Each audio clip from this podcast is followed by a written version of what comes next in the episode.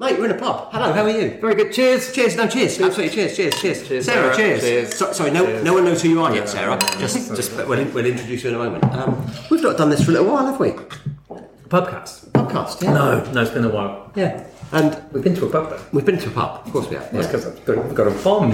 Yeah, you're my bestie. You are my bestie. Ever. Yeah, ever, yeah. Uh, how are you? How are you keeping? I'm really good. I'm, I, you have some banter. I've got some better banter. You've got better banter? Yeah, you yeah. go with your better banter first. This is a humongous day for the patent profession. Is it? Um, yeah, ten-day rule ends tomorrow. Oh, it does? Yeah. Oh, yeah. What are we going to do? We'll actually have to tell the truth about our deadlines. I, I've never really understood the ten-day rule. Not being a proper. It hasn't made sense for fifteen years. So what's, so. so what's it about then? What are we losing? Um, we're losing the fake extra ten days that you got because it was deemed to take ten days for communication to arrive with you from the E P O, despite the fact. Was that, that when we used pigeons? I was. I think it's my elephant. I don't know what took over, over the Alps. Over the Alps, yeah. Massive bag of office actions and Hannibal. um, yeah, no, it's, it goes out of tomorrow, and that little lovely uh, parachute we all used to use. I was, when so was, it, was it just like a little get out of jail free card then? Yeah. Well, what you used to do was you used oh. to pretend it didn't exist and say, "Actually, I've got another ten days." But then people got wise to it. So we've had to go around the world telling people that cheeky trick has gone now. So you can't that cheeky trick that they didn't know existed. Yeah, well, but they, yeah. they all found out. It was oh, the biggest okay. mistake. So big day. Why is, why is it going? Is it just because it's not needed? Redundant? It's utterly archaic. The, the, oh. battle, the battle they had to fight to get rid of it, though, because loads of people obviously hated the idea of losing something. I've now got a closing question, by the way. Oh, my Lord. Yeah, excellent. How, how quick was that for? Oh, that's great in my mind. Great. I'm going to start preparing for what I think it might be. You used the word archaic. Just think okay. about that. Okay, okay. Excellent, good. That's that's a little prompt for you. But other than that, it's good. It's good to be back, like in the real world again, isn't it? Because we've been on Zoom for a bit recently, and um, it's so nice to have you sitting next to me. La- last time we did this in the real world, you said you were going to give me a hug. You didn't. I was didn't bitterly I? disappointed. Uh, I said I'd give you a hug. You did say you would. Give, oh, no, you would touch me. You would touch me. Is what you said. I you can smell me. You. Do I smell all right? Let's move on. I did have a ten mile run this morning at six o'clock, so um, it's okay. I showered. I did shower. Lee Davis and Gwilym Roberts are the two I Ps in a pod, and you are listening to a podcast on intellectual property, brought to you by the Chartered Institute of Patent Attorneys.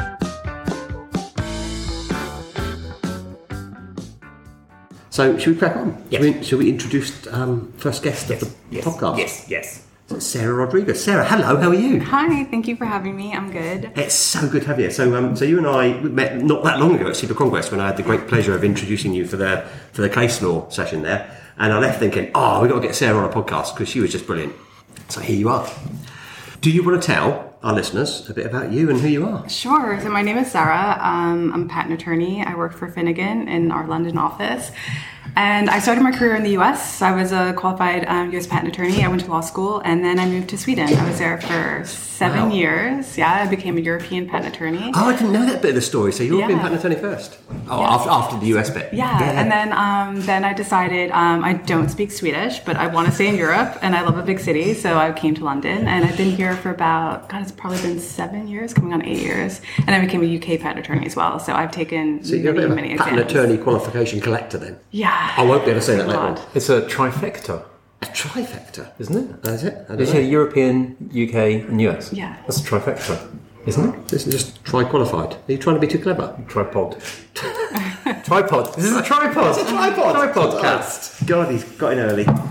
So one of the really interesting things we could talk about is your um, your experience of all of those different um, regimes and yeah. um, and how how the differences stack up against. Yeah, so I think for the most part, there's a lot of harmony between our two jurisdictions, but there was definitely some rewiring that needed to happen when I moved to Sweden and I first started training as a European patent attorney. And I would say that's probably with um, Inventive Step and Added Subject Matter. Those were probably the two... Oh, these are Gwilym's most favourite areas. So we love those topics. Yeah, so that was um, that was a bit of a shock to the system, I would say. If I had to compare Inventive Step European to the U S standards, U S well, obviousness, I would say that... Well, we have a standard in Europe, I think. That's but probably... I would, I would say it's, it's, it's quite comparison. strict and it's quite rigid compared to the U S um, uh-huh. approach. So I think the main difference there is um, how we evaluate the skilled person. Mm-hmm. And I think if you were to compare the two, I would say that the European skilled person is like Bill Gates and the U S skilled person is like Steve Jobs. They're both brilliant, but the U S person is just a tad bit cooler. So, so So basically what I think is that in the U S, we give a lot more credit to what the skilled person can do. Okay. And as a result, the European or the U S examiner can have more liberties in how he makes his objections. Oh, so, so yeah, because the whole point about the skilled person in Europe is he hasn't got a scintilla of inventiveness. The whole thing is, or he or she, sorry, they haven't got the scintilla of inventiveness. They're just completely unimaginative and have no no inventive skill at all. They, they know stuff, but they can't do stuff. They just have a bit of limitations on them. So, I mean, if you look at like the um, problem-solution approach, it is quite like strict and mm-hmm. and very um, structured. Whereas if you look at the U S approach, it's um, more the mosaic. Look at everything before you, and you know, there's no restrictions on how many Um, documents you can combine, and there's no closest prior art, and you can combine, um, I mean, in Europe, you can only combine more than two if there's a partial problem. So it's it's a bit more strict in that way. That's good, though, isn't it? I mean, I should expand on that for you. I think it's very useful to have a framework that is repeatable, because you can predict True. better. But what is more realistic to real-life situations? Do you think in real life, in a research environment, that the skilled person is is following the problem-solution approach? No, and I think I think the European Patent Office, it's a debate now, isn't it? I think I think European Patent Office has pulled it completely away from real life to make it more objective, actually. And I, I think at trial, uh, the U S real approach to actually who is the real skilled person, the Steve Jobs kind of thinking, makes loads of sense. I just wonder about when you're trying to grant one hundred thousand cases a year, it's true. whether you just want something really repeatable, even if it's not very realistic. But that's yeah. I mean, maybe the U S takes it too far, and maybe the European model doesn't go far enough, and maybe the best solution is somewhere in the middle. Mm-hmm. Which do you prefer? I think when it comes to inventive stuff, it's easier to get around an objection with the European style, and it's it's more difficult with the U S. I mean, especially if you're writing a response with, um, again, six combinations, it could be quite tricky.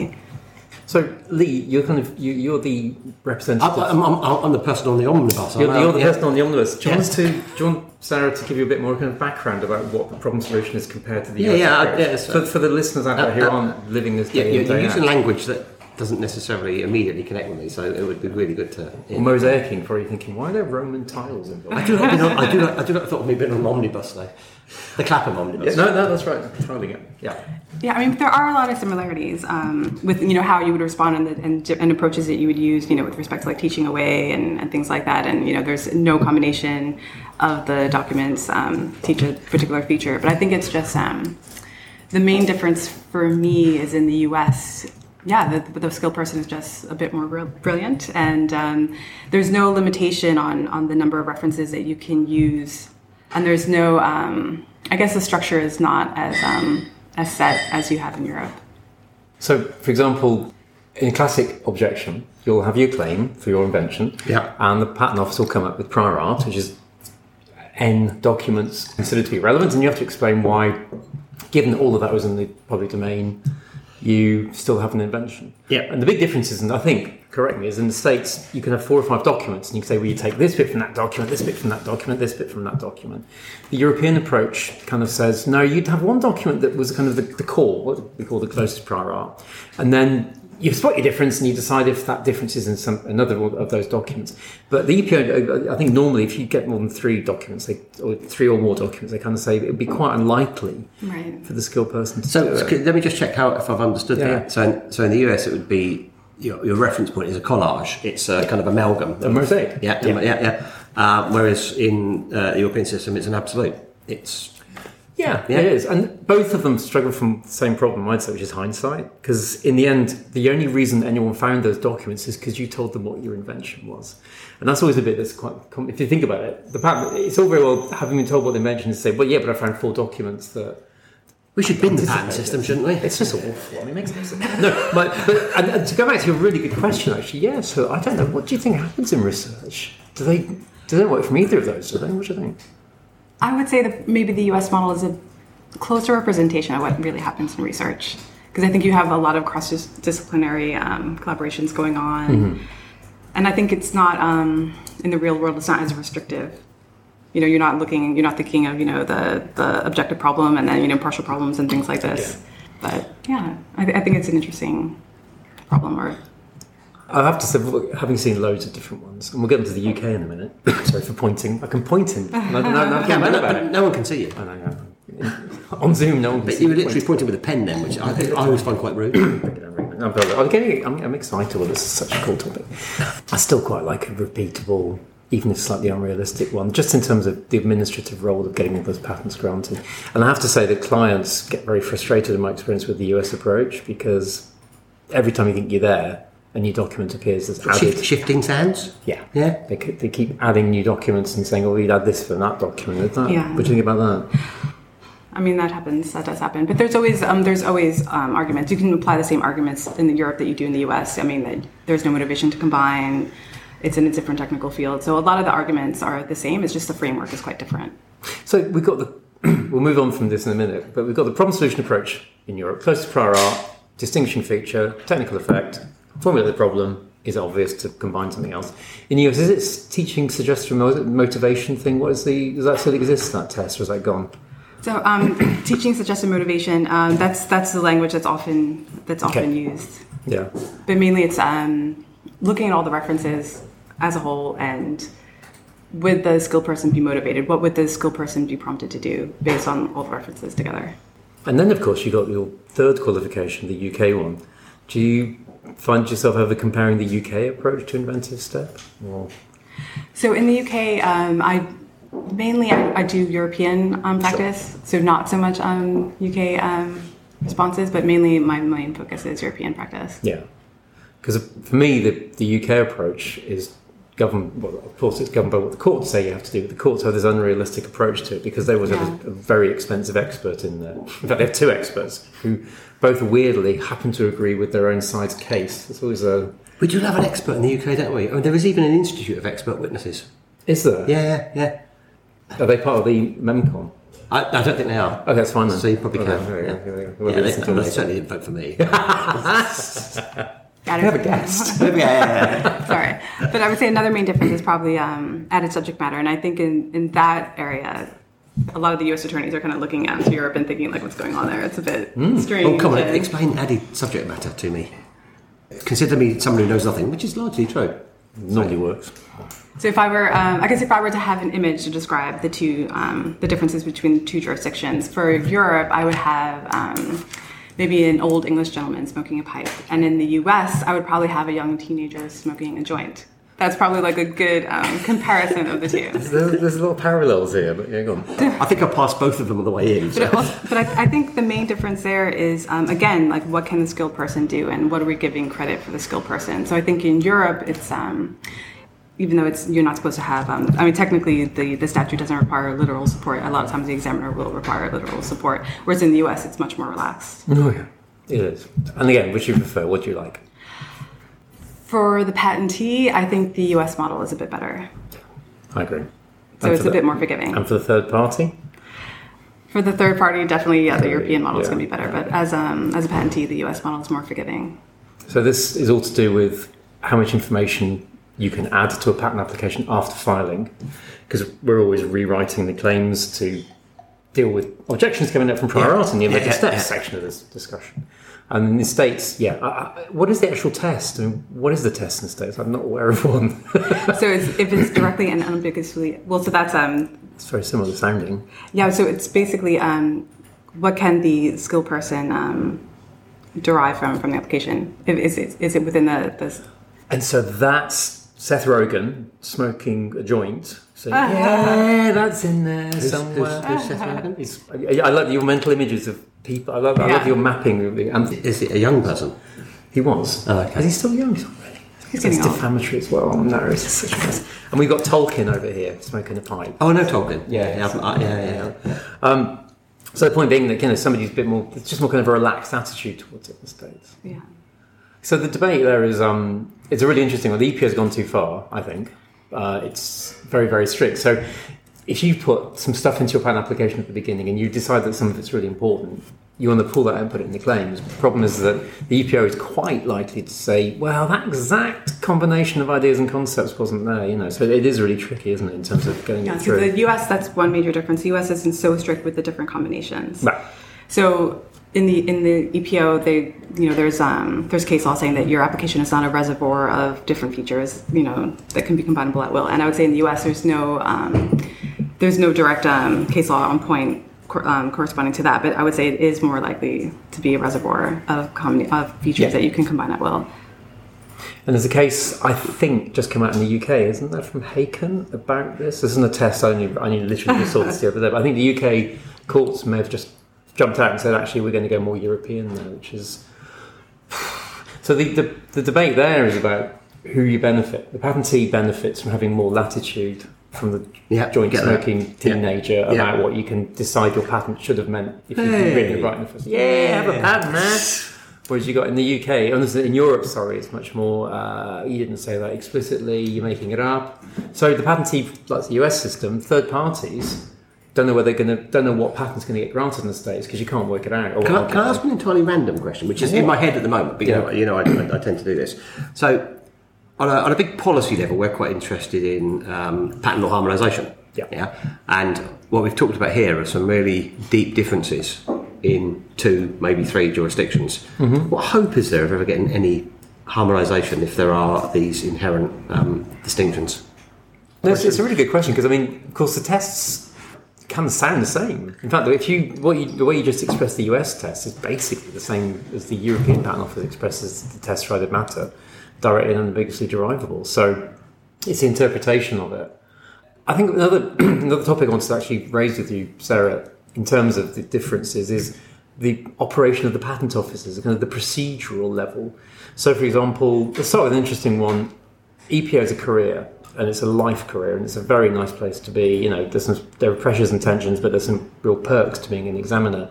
The States, it doesn't seem to be, there are so many long-term career examiners, I've heard, that people come through and then move on. Yeah, so I think um, the European um, patent attorney as a profession, it's a much more competitive job. No. And when you um, when you see the examiners, a lot of them have um, PhDs, and I think they're um, better compensated and they have better um, perks, whereas in the U S, I think the compensation is not um, as good as it is in Europe. So I think it's more of a stepping stone. People, a lot of people join the U S P T O and then um, maybe move on. Yeah. So it's, it's a bit um, it's a bit different. And that's problematic, isn't it? I mean, you lose that continuity, you lose the, the building and the passing on of experience. Yeah, I, th- I think so. And I also think that um, the European patent attorneys have more time with the case, whereas in the U S, a lot of times, especially when I was there, um, I mean, this is um, many years ago, but when I was there, it was um, we would often have an interview with the U S examiner, and a lot of times we would just spend the first few moments of that interview on the phone, just explaining um, what the invention is, going through the claims, mm-hmm. and you know, um, going through the figures, and just making sure that the examiner is on, on track. So there's a bit of a difference, whereas um, with the European examiners, I don't um, find the need to do that as much. So, I mean, this isn't the case for all. I mean, there's a lot of brilliant U S examiners. Obviously, it's not the case yeah, for, for yeah, all examiners, yeah. but there's um, a slight difference with compensation and things like that. I think that churn's a problem as well, doesn't it? Because I think in, you don't get the institutional knowledge building up as a result, maybe. Yeah, but also there's, I mean, I guess one of the things that strikes me, and I've always, I've always been interested in this outside of the world of I P, in terms of um, people who are in jobs for life, you do get that potential, don't you, that knowledge stagnates. Because, Ooh, because true, you, don't, you don't get yeah. that kind of movement of yeah. new people coming in who um, who are perhaps more up to current trends and stuff like that. So, so I think it's, yeah. I guess the American system where you, you do get people using it as a stepping stone to something else, you use their brilliance for a while. Yeah. It's interesting. So we talked about two, two of the biggest jurisdictions, I think. I don't, I, I, we'll probably get told off for saying they are the biggest jurisdictions. But you've got I P five, you've got U S, E P O, Japan, Korea, China. Yeah. They do kind of lead the way, actually. And it's interesting, isn't it, how gl- internationally, globally, you see people aligning with one of those two systems. The U S system seems more popular to align with, I think, around the world maybe than the European system. I'm not sure. What do you reckon? Who do you think the U S system is aligning with, or who is aligning with the U S system? I like the fact you get questions back. This is brilliant. No, hang on a minute. Whose podcast is this? Actually, I'm thinking, I, I, might, I might have to retract what I just said. Maybe Korea? I don't know. I don't know too much about that. I'm yeah. not too sure. I'm not so familiar with the Korean Patent Office. Yeah, I don't know, but I know that the Germanic system is very popular, in particular, not just the E P system, but specifically the Germanic system. And I go back to your point about harmonisation, Lee. It, it is really interesting. In terms of somebody running a portfolio globally, uh, those differences are really significant, though, because you've got one invention that's going to be, you know, looked at by, hang on, Bill Gates in Europe, Steve Jobs in the U S. We really could have done with kind of finding a European person, not Bill Gates, couldn't we? I'm a bit disappointed that we've got Bill Gates. Okay. I, don't, I don't know, but let's let's go with it. Yeah. John Major. I think John Major is Britain Bill Gates. That's my that's my, my next defamatory statement. Uh, yeah, and I remember his operating system so well. Yeah. yeah. I do. There's there's definitely things that I do when I draft an application, for example, that um, I don't always do what they told me to do back in the U S, and I don't mm-hmm. probably follow what the typical European patent attorney does, just to like kind of account mm-hmm. for these two differences. And I think one of those um, one of the things that I do is um, not having the um, stating the problem in the um, background of the. Of the application, and I, I feel like a lot of European patent attorneys get very upset by this. Yes, yeah, it's yeah, really yeah. difficult for them because I mean, there's no requirement to actually put it in the background. I mean, you can put it in the summary, or you can put agree. it in the detailed description. But yeah. this is that's one of the things because I think because of the E Q E, that's kind of like they're like horrified, like no, don't oh, do that. Don't start with the, the E Q E is a brilliant ruse by the E P O to brainwash the entire patent profession. And it succeeded enormously well. So well done, E P O. Controversial. That's just, they, they know that. they know that. Um, it's interesting, isn't it? Um, the systems are harmonised. The tests look harmonised. The application varies from different countries. Yeah. I've got a great question for you. It's quite difficult. Don't you dare bounce it back. Okay. I, I've already spotted that trick. No, please do that. I've, I've loved it. It's, just, it's, it's proper advocacy. At do work, you so. think that we all agree... Take out, strip out the test and kind of apply the underlying principles. Do you think, those, let's start with E P and U S, do you think they basically agree on what an invention is? Would they agree that the same basic concept was the inventive thing? Or do you think there's a risk that they might actually disagree fundamentally about what the invention actually was based on those two tests? I think that, well, if you take the example of business methods. Hmm. Ooh. So in the U S, that's... much more easily done, whereas in Europe it would be much more difficult. So I think in some areas, I think there are differences in what the U S and Europe consider to be inventions or patentable, for sure. That's a great answer. Um, I'm thinking, I'm thinking, yeah, you're thinking again, that you are thinking. The whole plan I can don't smell don't, that you are thinking. I'm that close to you. Yeah, up together. Intellectual pheromones. That's interesting, isn't it? I think that's also kind of the more entrepreneurial kind of U S spirit to a certain extent, saying, hey, you came up with a great idea, have a patent kind of thing, whereas Europe is yeah, very restrictive in that kind of area. Moving aside from the debate about what should or shouldn't qualify as a patentable invention, if you've got the same concept, you'd think kind of almost at the human level that we'd all agree that that looks like... You would think so, wouldn't you? Yeah. yeah. Uh, maybe that maybe that's going to your question about global harmonisation. Maybe yeah. that should be the test. One day, something that a bunch of people on the bus agree is a good invention. Because it seems to me that when we talk about harmonisation, we're looking at systemic stuff. We're talking about a grace period. Yes. Yeah? Yeah. We're not talking about invention. We're, we're, we're, okay. at, the, we're at the level of systems and processes and not at the level of kind of intellectual capacity, if you like. Yeah. No, I yeah. totally agree. I think, yeah, I think harmonisation is about agreeing that we have novelty and the non-obviousness from event yeah. to step. And yeah. harmonisation is about you know, agreeing that we have a test for added matter rather than the specific application. Um, one point, though, for I think it's really important for harmonisation is a harmonised approach to the balance between the patentee and the third party, going back in particular to the... No, actually to both these topics, inventive step and added matter. And it's interesting that perhaps it's skewed a little bit more to the patentee in the U S and a little bit more to the third party in Europe on, hang on, on added matter.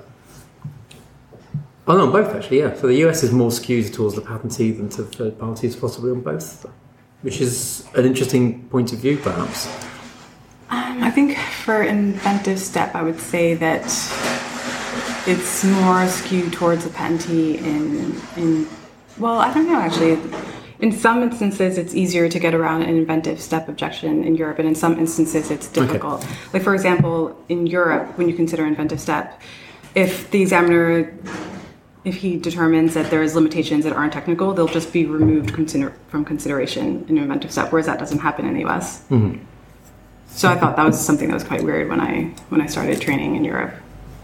So that makes it um, more difficult, I would say, to get around. But we see, well, if you ask an American attorney, and I'm hearing more and more that the U S Patent Office is beginning to be considered to be anti-patent or the systems because of um, the re-examinations and the other thing, I P Rs. I, yeah, yeah. Is that what's your? Do you think that's right? That it's getting tougher. I think that. I mean, everyone describes it as a pendulum swinging. Right. Where so is it's it? always going back and forth. Where is it now?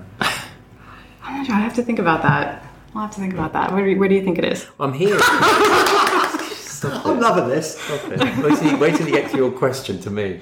Um, what I'm hearing is from two different points. In fact, um, uh, that podcast the other day just came up as well about how, um, to a certain extent, it's getting more difficult and less, it's less attractive to get patents now. So you've got the whole I P R thing, internet, um, what's I mean? Was it inter-parties review or something? Yeah. Yeah. So it's, Which it's is, basically... Uh, a bit like your opposition. Sure. So you can attack a patent in a way that wasn't so easy before. Yeah, gotcha. Yeah. Plus the courts don't give injunctions ever, I think, or something like that.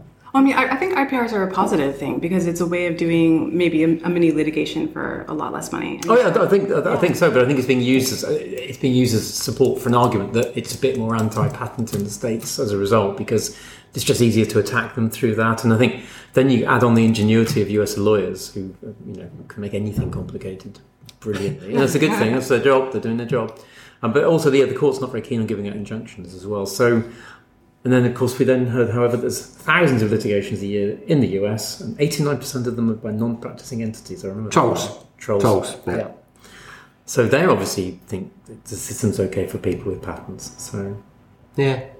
Can I come back to the systemic thing? Yeah, do it, do it. Because... Do it. Um, Only because it's so important for us at the moment. So with the U K acceding to C P T P P oh. and all of the work that we've done there around ensuring that um, our place in the European patent system is protected and preserved, central to all of that has been the conversation around a grace period. And yes. I'm, I'm, I'm conscious, Sarah, that you've worked in Ooh, systems with and without a grace period. So I would just like your view on whether... Uh, so C P A's posi- position is quite clear on this, and that's that we're entirely neutral on whether there should or shouldn't be a grace period, just that if there is one, it needs to be part of a harmonised package globally. So, come on, in terms of the systems, where are you on grace period? I think it's very patentee-friendly. I think it's nice to have a grace, especially for patentees who aren't very patent-savvy. I think it's it's generous and it's it is quite nice to have a grace period. And there's other countries who have grace periods as well besides the U S. So yeah, so, so as, a, as a like a non-patent person, I've, I've been doing this for twelve years, so I know a fair bit about it. Yeah. Um, but when I try and describe this to friends in the pub who are really only interested in football, um, they they can't believe that if they were having a chat in the pub to someone and said, "Oh, I've just thought about this great thing," uh, mm-hmm. it's gone. they, they, they they can't get their head around the fact that you can't disclose anything at all. That seems inherently unfair. So I guess for the for the, the person not quite on the clap, I'm on the bus, not on it yet, yeah. they, they would think that they, sh- they should be able to talk about stuff that they're doing and not... That's actually, that's a really interesting insight. I mean, I think the what's become really clear is actually the, the European non-grace period system is actually the anomaly. And as you know, the U S has got it, but actually if you start looking around, everyone, very few jurisdictions don't have some form of it. Different levels of rigour. Isn't, isn't it just a safety net? Isn't that all, you know, it, it deep is, down? It's... It, I, without being a bit rude about your mates in the pub. Oh, no, please do. I don't like I, I, I, I need to qualify. I have no friends. They are just people I know and I drink with. um, I think, for me, it's the, the system does need to... You need to work out where the system's aimed at. It's, it's to stimulate innovation, um, and to, but to balance the interests of the patentee and third parties, which I'm fascinated by, as you may have guessed. Yeah. Um, but it's it's also... You've got to look at who it's aimed at if you're stimulating innovation. And the sad fact is that the individual inventor is, is going to struggle in the modern world, not really to get an invention, but to get anything out to market. Yeah. And to, frankly, all the all the easy ideas are probably gone anyway, which is, a, I think it's true. Challenge me. I don't know. Um, I think any S M E or business is a bit bigger who's looking at innovating and looking seriously at um, getting patents. So look at the kind um, of like the micro. Yeah, kind exactly. Of, yeah.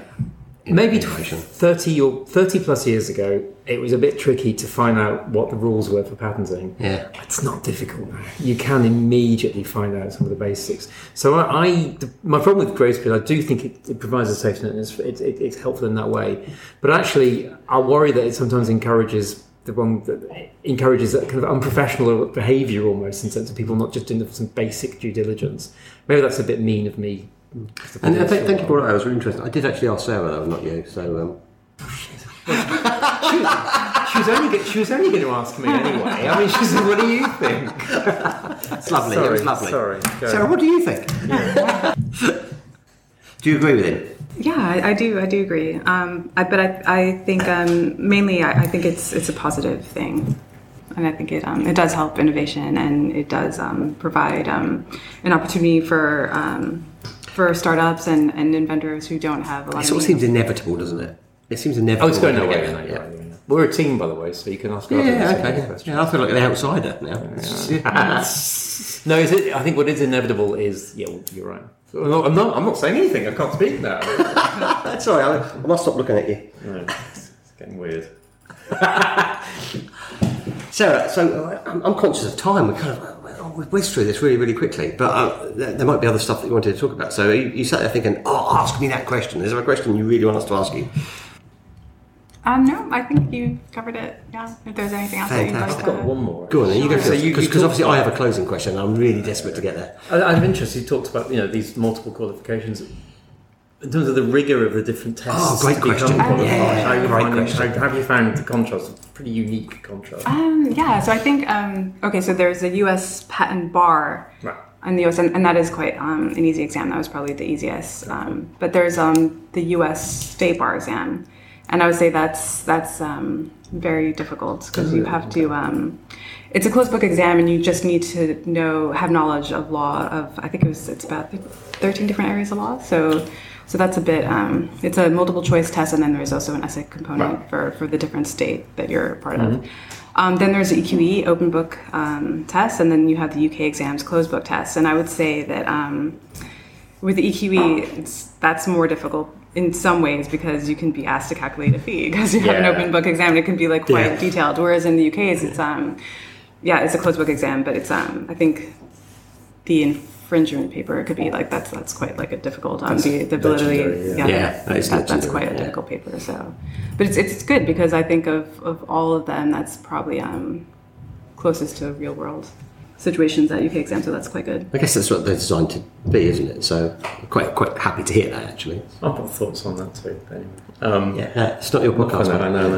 Um, Share your thoughts, please. No, no, no, no, can't no. Um, so you obviously love exams. What, what exams are you taking next? So I do have to take the driving exam. Ah, oh, wow. I have to take the practical test. Yeah. So, and hopefully that's the last exam. Oh, right. Oh, that's quite difficult now, isn't it? You've got to like... I think it's much harder here than it is back home, for sure, definitely. Mm. So, and I have to learn how to drive on the other side of the road, which is difficult too. So, so, so you have to take a test because you've so not they, qualified so, anywhere? Or? No, so I do have an American driving license, but you can only use it for a year, and then you have to do everything oh, wow, I didn't know over that. Again. Yeah. Oh, I didn't so I'm know doing that. It again for the second time. Oh.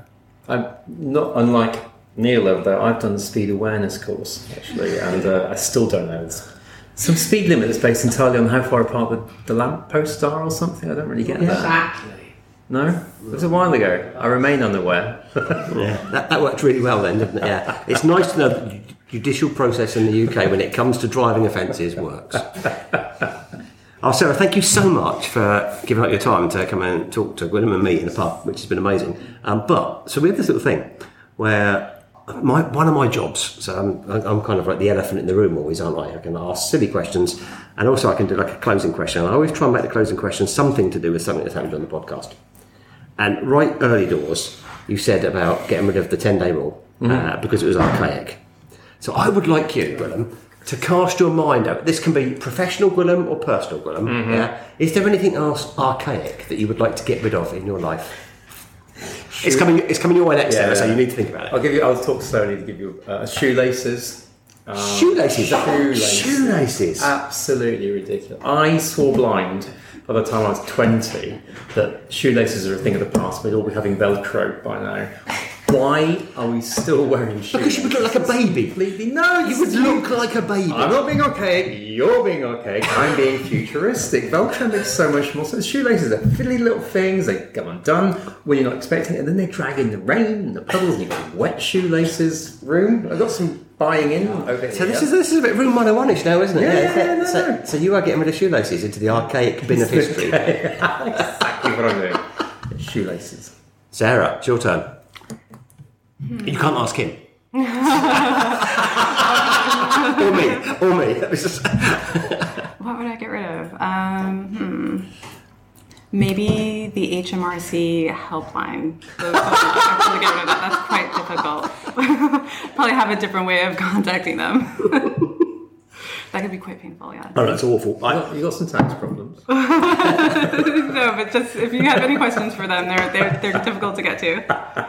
Uh, unless you have a son who happens to be a forensic accountant in H M R C and you can sort of like just drop him a text and he sorts stuff out for you. Yes, I am I am blessed in the sense that one of my has sons... Has he got an inexhaustible supply of Velcro as well? No, he hasn't. I like to bring these things together. Lee? Yeah, so, so I was thinking about this quite carefully, and probably more carefully than, than I normally think about things. Um, okay. Because obviously, you think, no, in your defence, you think. You yeah, think no, you're I think. No, obviously, I've had the time, haven't I? Because kind of we've yeah, gone to the podcast, as and, usual, and, and I kind of, I got this question really early, so I know exactly where I would go with this. Okay, so I would get rid of revolving doors. Ooh. Because I don't know what purpose they serve other than to cause me to go round continuously before. Before I work out how to get into a building. Does this happen a lot? We've got them in my building. It, I, we've got C C T V. It happens more than it should. What's wrong with a good old air curtain that's kind of just continually kind of... Blow, okay, might, might not be sort of um, for the best thing to do for the... When did you last go somewhere with an air curtain? Wow, that's Star Wars. All, all shops used to have, and stuff used to have air curtains. Now, no, I have to go around in this spinny thing mm-hmm. until I can work it out. So I, I would get rid of the revolving door. I had two friends once, and they looked at each other. Yeah, you had two friends once, so you well, know yeah, you've got none now. More than you've got, apparently. Um, and they were trying to be quite cool, and they went towards the same revolving door, but they went to each side. Oh, no!